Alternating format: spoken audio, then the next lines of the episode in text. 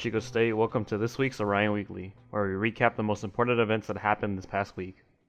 On Tuesday, Butte County moved to Tier 2 of California's COVID 19 blueprint for a safer economy.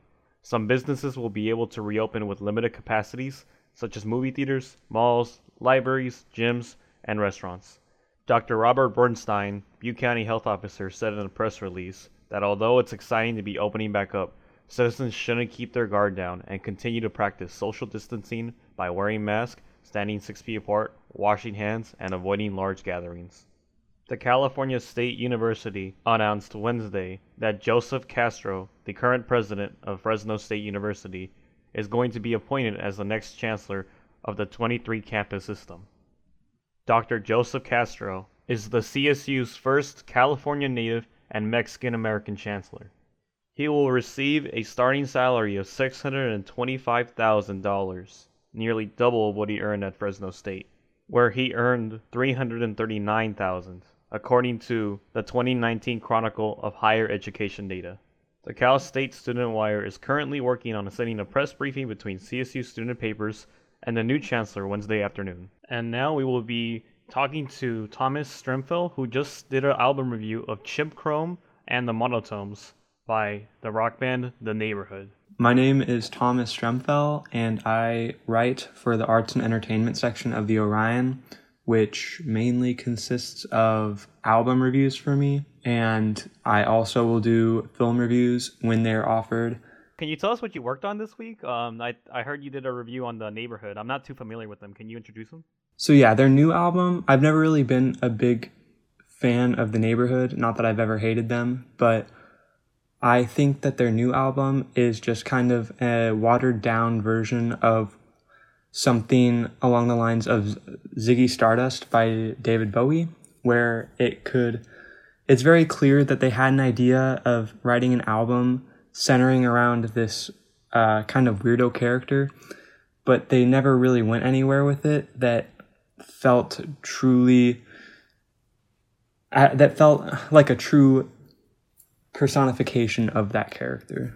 What makes you say that? Um, is, is is it not as good as their previous albums, or do you feel like they just didn't express themselves? Yeah, so so Chip Chrome is the name of the character. The name of the album is Chip Chrome and the Monotones, and Chip Chrome is the lead singer of the band Jesse Rutherford.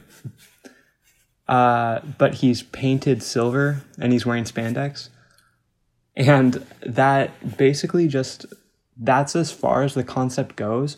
Because they the neighborhood has always been a very they're very vibey uh, pop pop group. So they're a very vibey pop group.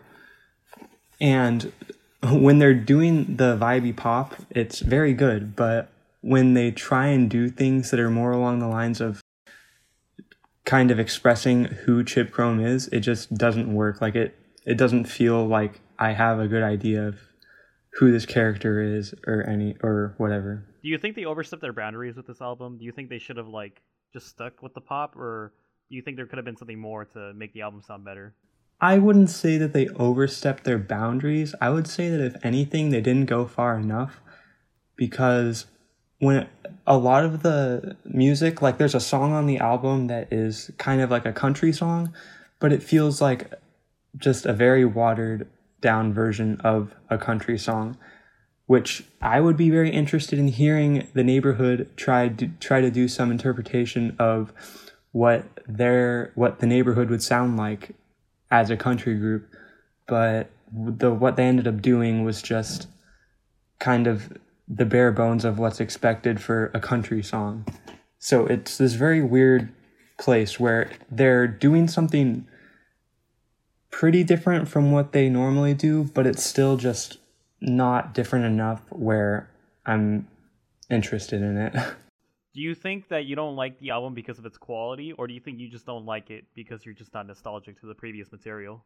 I'm definitely not nostalgic for them, other than maybe their one big song, Sweater Weather but I see their appeal. So I kind of went into the album like I was I was like familiar with their music and not in the way that a huge fan of them would be, but I was familiar enough where I knew where I knew what I was getting myself into. So I definitely had the potential to like it, but it just ended up not clicking for me. But I'd like to think I wasn't completely biased in my review.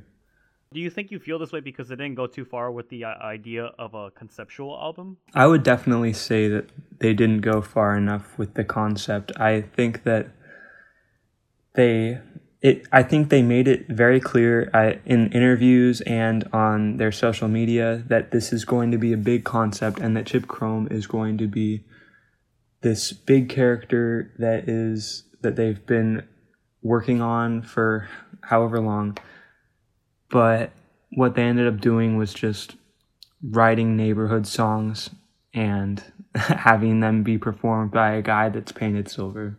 What's your final thoughts on the album and if you can can you give it a review score? I think there's like a there's a good handful of songs that are that are pretty great and I would I would recommend I wouldn't recommend listening to the the entire album, but I would recommend giving it a run through and just finding what you like and just putting that in a playlist, like a, a, a hanging out playlist or whatever. But on the whole, I don't really think that it's worth listening to. Do you have any other? Do you have any last um, thoughts you'd want to share to the audience?